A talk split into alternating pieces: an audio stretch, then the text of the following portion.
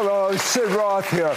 Welcome to my world where it's naturally supernatural. God says the Jew requires a sign, a miracle, in order to believe in Jesus.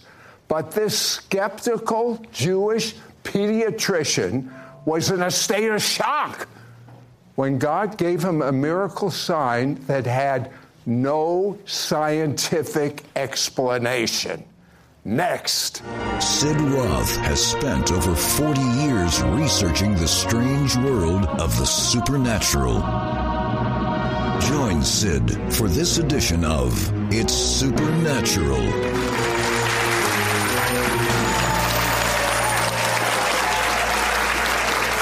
Welcome, Holy Spirit. I know you're here, and I pray that you be so free that everything you want done in this show will happen. Dr. Neil Goodman grew up in a traditional conservative Jewish family. Neil, tell us about your childhood. Absolutely, Sid. Thank you so much for having me. Um, I grew up from middle class folks. My mom was an artist, my dad was a salesman. And we had a traditional Jewish family, and we would celebrate the high holidays together. I went through a bar mitzvah uh, when I was 13. I went to Sunday school. And I lived in a community where there were both Jewish kids and Gentile kids. And one of my favorite friends who lived across the street was a Catholic. And I used to go to his house and we would celebrate Christmas at his house because I didn't have a Christmas tree. And he had in his um, um, foyer a picture of Jesus Christ. And I was always curious about Jesus. I could look into his eyes and I just felt I wanted to know more about him. Hmm. But I asked my parents, I said, Can you tell me about Jesus? And they said, Oh, honey, we don't really talk about Jesus. You know, he's, he's a prophet, and that was really it. I really wasn't allowed in my family to question that. But my father took ill at about when I was age, I would say 15 or 16 years old. He was a really heavy smoker, and he came down with cancer. My father was a heavy smoker, and he came down with cancer. Yeah, I mean, smoking is such a bad habit. I grew to hate smoking, and we would tell him I was I had brothers and sisters, and we would tell him not to please smoke, but he persisted, and the house was always filled with fumes, and that was something we all suffered with. Um, well, as it turned out, when I was 16, he came down with lung cancer. Hmm. And as a consequence of that, my, my, he couldn't work his job, and my mother um, was a street artist, as I said. She was very artistic, and she always encouraged us to be artistic and creative. But I was um, challenged with taking him to his chemotherapy treatments. And when I did that, I noticed that the doctors that were taking care of him, I, it was like almost like I didn't exist. They just sort of saw right through me. Um, there wasn't really much compassion, much emotion in treating him as a cancer patient. And I knew at that moment I wanted to become a doctor. I wanted to do better than what was done to me in my desire to try to help people and, and so ultimately, I sort of charged myself with trying to learn everything that I could possibly learn in order to become the best doctor that I could. So that you might say the compassion and what you observed with your father, uh, who died unfortunately, uh, uh, was the seed for you to become a medical doctor. Absolutely, absolutely, and the love of knowledge. I really, really wanted not only to help humanity, but to help people and that love of, of knowledge and um, um, exploration. So I went ahead and uh, went to medical school. I graduated college, went to medical school, and I met my lovely wife, Peggy, in medical school. And, uh, and my, my wife was a Catholic. And as a Catholic, um, there was a little bit of a challenge for my mother, who was the only remaining member of my family other than my father's side. Um, to... Was there any difficulty with your family when you married a non Jew? Um, not after we committed to marriage, but in the preparation before marriage, there was a lot of um, um, disappointment, I would say, for me to marry outside of my faith. Yeah, I had the same thing. Yeah. But, my, but curiously, uh, my mother, after my father's passing, Uh, within two years of my father's passing, she actually married outside of the faith and married a Methodist man. So she had already introduced the idea that um, a Jewish woman, I guess, in my family could go outside of our faith. Uh, but I will say that my mother wasn't really a practicing Jew, and this gentleman who is a Methodist wasn't really deeply involved in his faith either. So it was just a, a title that he was Methodist. Now, you two got married right after you graduated medical school. Uh, and tell me about how you got married. Right. Well, so we, we couldn't um, have a rabbi uh, marry us, so we actually enlisted a Jesuit Catholic priest from the local university. And we asked him, could you perform a Jewish ceremony for both of us? We'll say the brachas in Hebrew with the huppah and all the. Uh, that's the blessings, and the huppah is, is a covering that Jewish people use uh, uh, when they get married. Right, Go the ahead. ceremonial canopy, right? right? With the breaking of the wine glass and everything. We did our prayers and vows to each other in Hebrew. My wife learned Hebrew to, for the purpose of that, that marriage. And this Jesuit priest was absolutely elated with having the opportunity to perform his first Jewish wedding and it was in a Catholic church. So I had my Catholic friends, my wife's mm-hmm. side of the family, and my side of the family. And you have to understand that Jews would never step into a Catholic church. It's just something we don't do. And yet they were there and they participated, and it really soothed both sides. Tell you what, God is so good. He gave Dr. Goodman an undeniable miracle that caused him to sell out to God's kingdom. This miracle story triggers miracles. Why? Because the same miracle presence of God that transformed Dr. Goodman will pour out of your screen. Be right back. We will be right back to It's Supernatural. I feel like this is history repeating itself. Passport.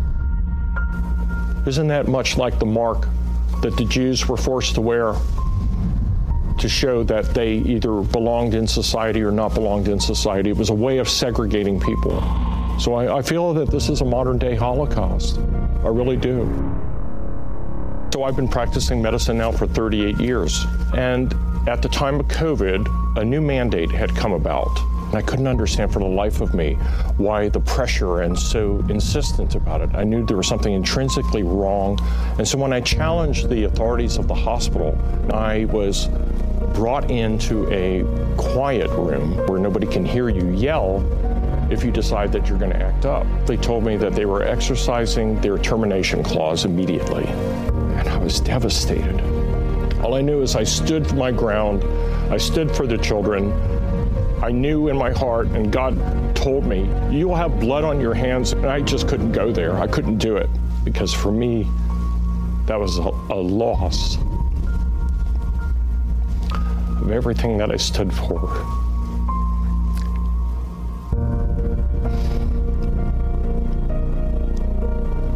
In my service of children, to protect them, what I swore to do.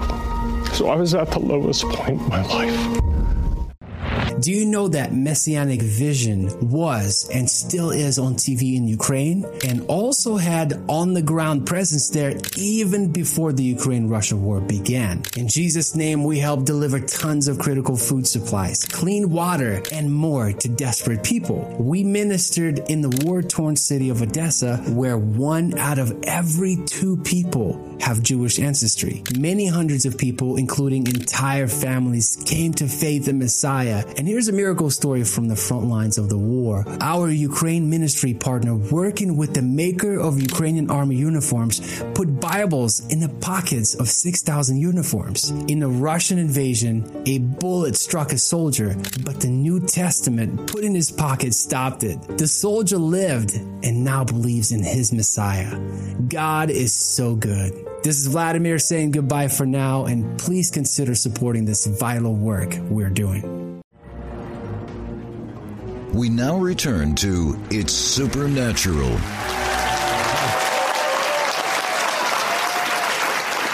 Now, Dr. Goodman I mean, talk about God.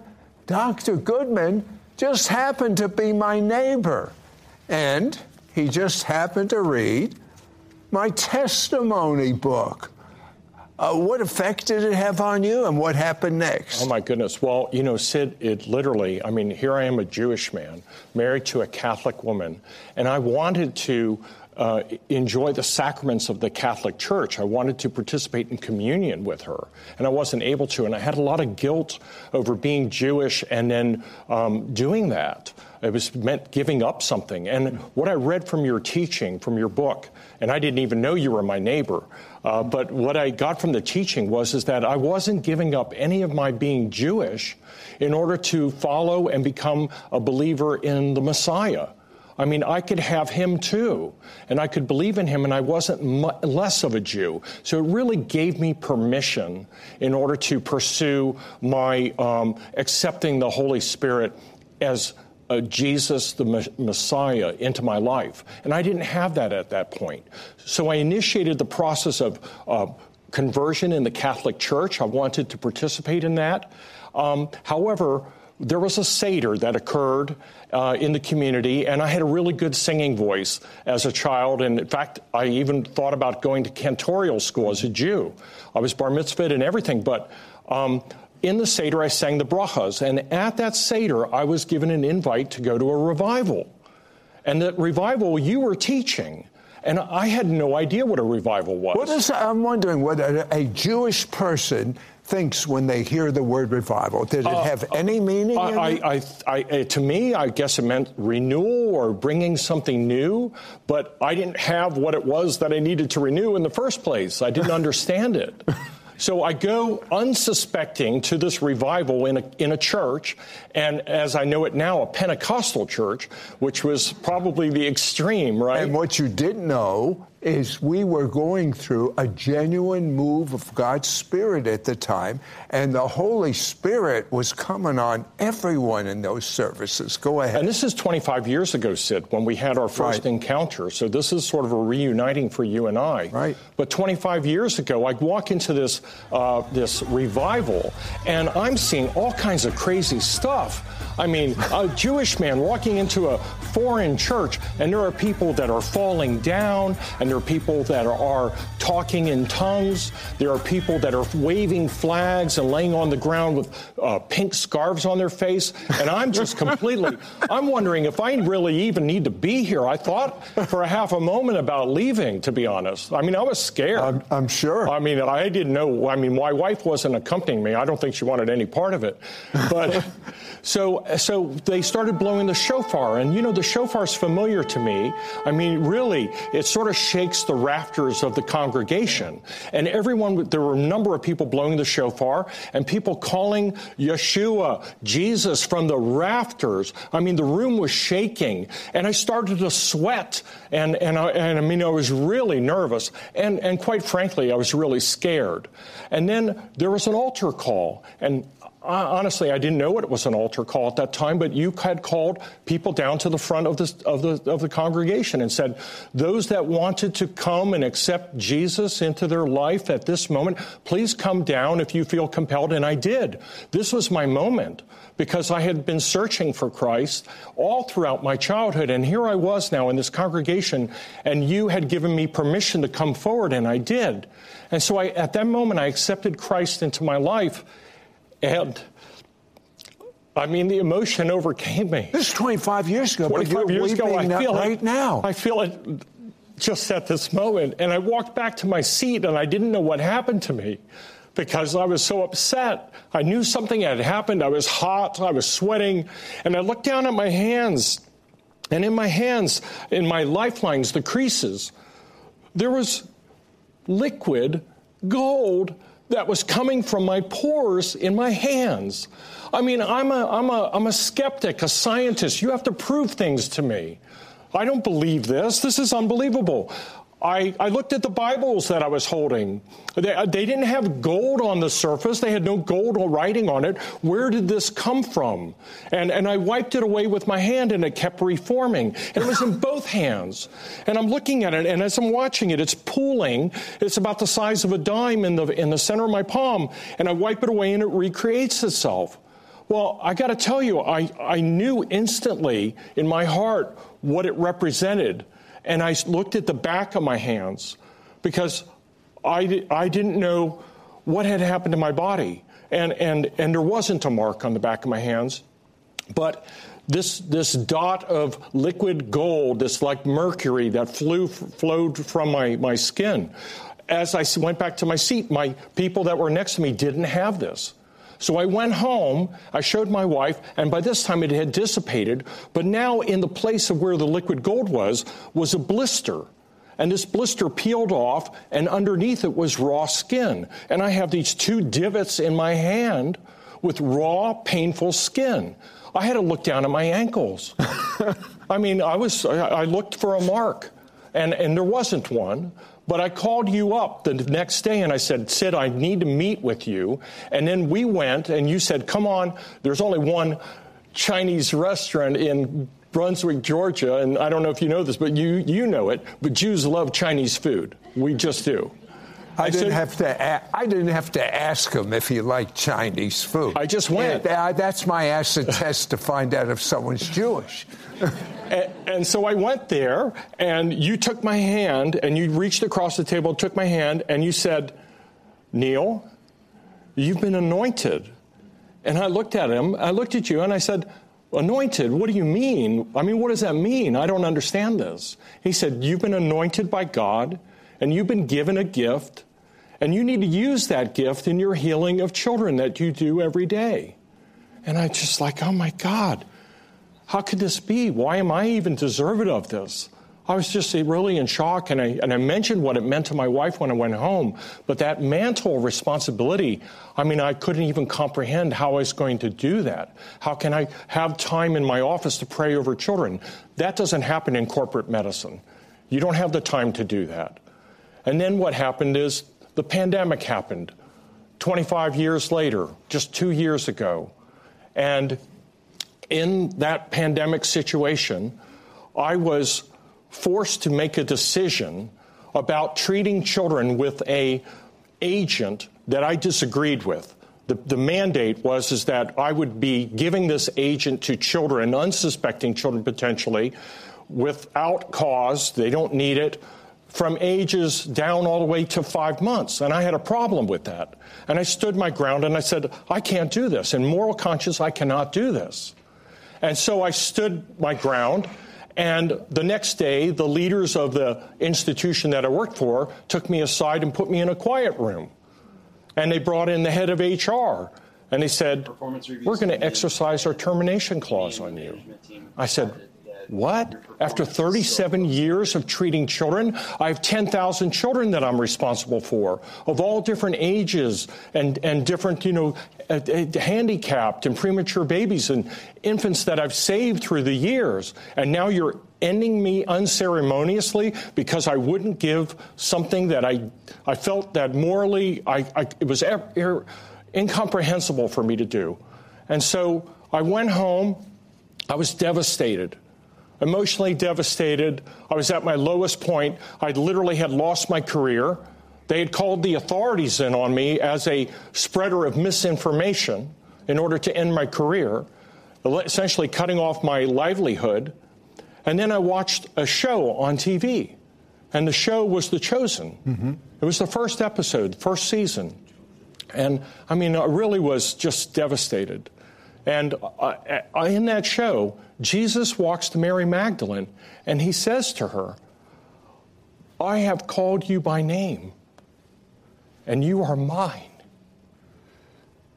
And I, and I knew that I was chosen, that I had an appointment, I had an, a, an assignment by God that I was standing in my right in order to protect children which is what I had sworn my whole life to. I had a life of servitude, of, of, of treating children and treating families. And, and, I, and I couldn't possibly forsake them by being a complicit in potentially their demise, is what I, I saw. And God told me at that moment that I did right. And I felt it. I knew He was speaking to me in the TV show, me, the Jew, the skeptic. And you know, it was just like the Jews in Israel. They were in bondage for 20 years, for 40 years, and then exiled. And I was in Exodus. I was essentially ex in Exodus from my office, from my practice, from my, my vocation. And I realized at that moment I had been in bondage for 25 years or more because I've been practicing under the rule of Pharisees. And now finally came into my anointing that I received 25 years earlier as I accepted Christ into my life at that moment, finally came to fruition 25 years later, where I could finally have a greater impact of healing on children. And that's what I've been doing ever since. That's so wonderful. Very quickly, uh, he has a website that helps people that have had this particular treatment that have side effects, long term side effects, uh, or, or, may get it later. Uh, just just uh, where it mentions vitamins that'll build your immune system and really protect you in a lot of ways. Tell them your website. Okay, that website, Sid, is biohackerusa.com. That's B I O H A C K E R USA.com. And I talk about natural cures, natural building up of immunity, and things that can help to restore damage that has been done by many, many different elements when he saw that episode of the, of, of the chosen, he heard a line of scripture. That line caused him to, to weep. And this is what he heard I have called you by name, and you are mine. Deuteronomy 30, verse 19 to 20 says, Today, I have given you the choice between life and death, between blessings and curses. Now I call on heaven and earth to witness the choice that you make right now. It doesn't say right now, but I say that. The choice you make right now. Repeat this prayer after me. Stop being a Sunday Christian or a Jew that doesn't know Jesus or any religion that doesn't have personal intimacy with God, that no man can ever talk you out of it. Repeat this prayer out loud with me. Out loud. Dear God, I've made many mistakes for which I'm so sorry. I believe the blood of Jesus, blood of Jesus washes away my mistakes. Away my mistakes. And I'm clean. And now that I'm clean, Jesus, I thank you for saving me from all of my sins. And I make you my Lord. Amen. Pray right now for healing right now. Father, I ask that you use my voice over the airwaves at this moment to reach those that don't know Jesus, to provide healing, salvation, to come into their hearts. Father, I ask that you open their eyes. Father, I ask that you allow them to hear. Father, I ask them that they are able to feel your spirit as I felt your spirit 25 years ago and then just two years ago to receive the anointing and the appointments that you assign. Allow us to fulfill your purpose. I ask all of these favors in your Son's holy name, Jesus Christ. Amen. One more thing. One more thing. Look in the camera and pray for the sick to be healed of any condition. Father, I recognize that in this world today, there are many evils, there are many dangerous things that have been let loose into society. And Father, I ask that those that have been affected, those that have been harmed, maimed, to realize that you have the ability to heal them if they will only accept you into their hearts, into their lives. I ask that you come through the camera right now, provide a blessing to those that have been affirmed, uh, made sick, made ill, and restore them to complete and utter health as you originally created them, as they were made in your image when they were born. Amen. In Yeshua's name, so be it.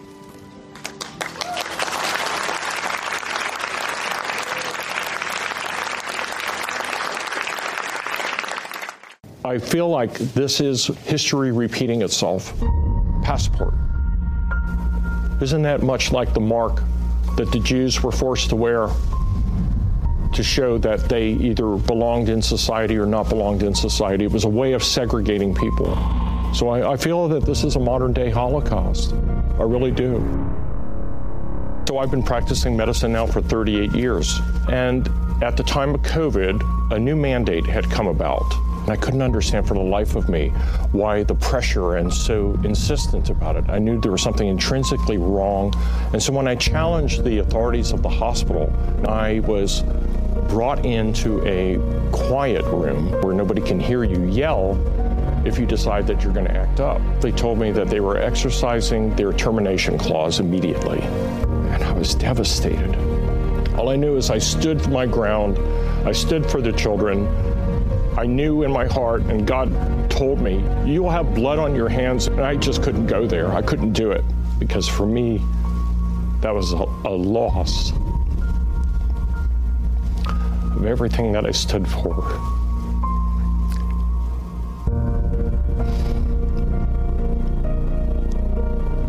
In my service of children, to protect them, what I swore to do. So I was at the lowest point in my life.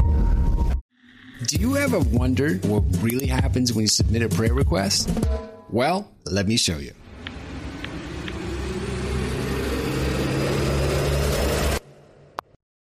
Your prayer request is collected and placed inside of this basket.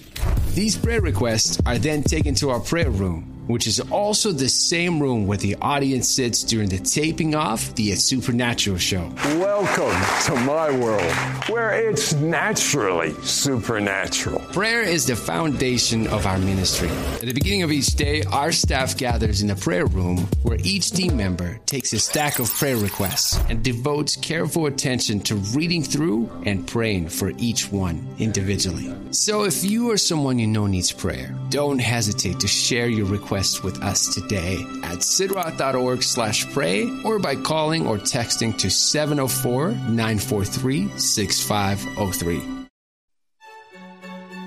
For he himself is our peace, who has made both Jew and Gentile into one, and broke down the barrier of the dividing wall. His purpose was to create in himself. To create in himself. His purpose was to create one new man. One new man. One new man. Один новый человек. Adam Hadash Echad. One new man.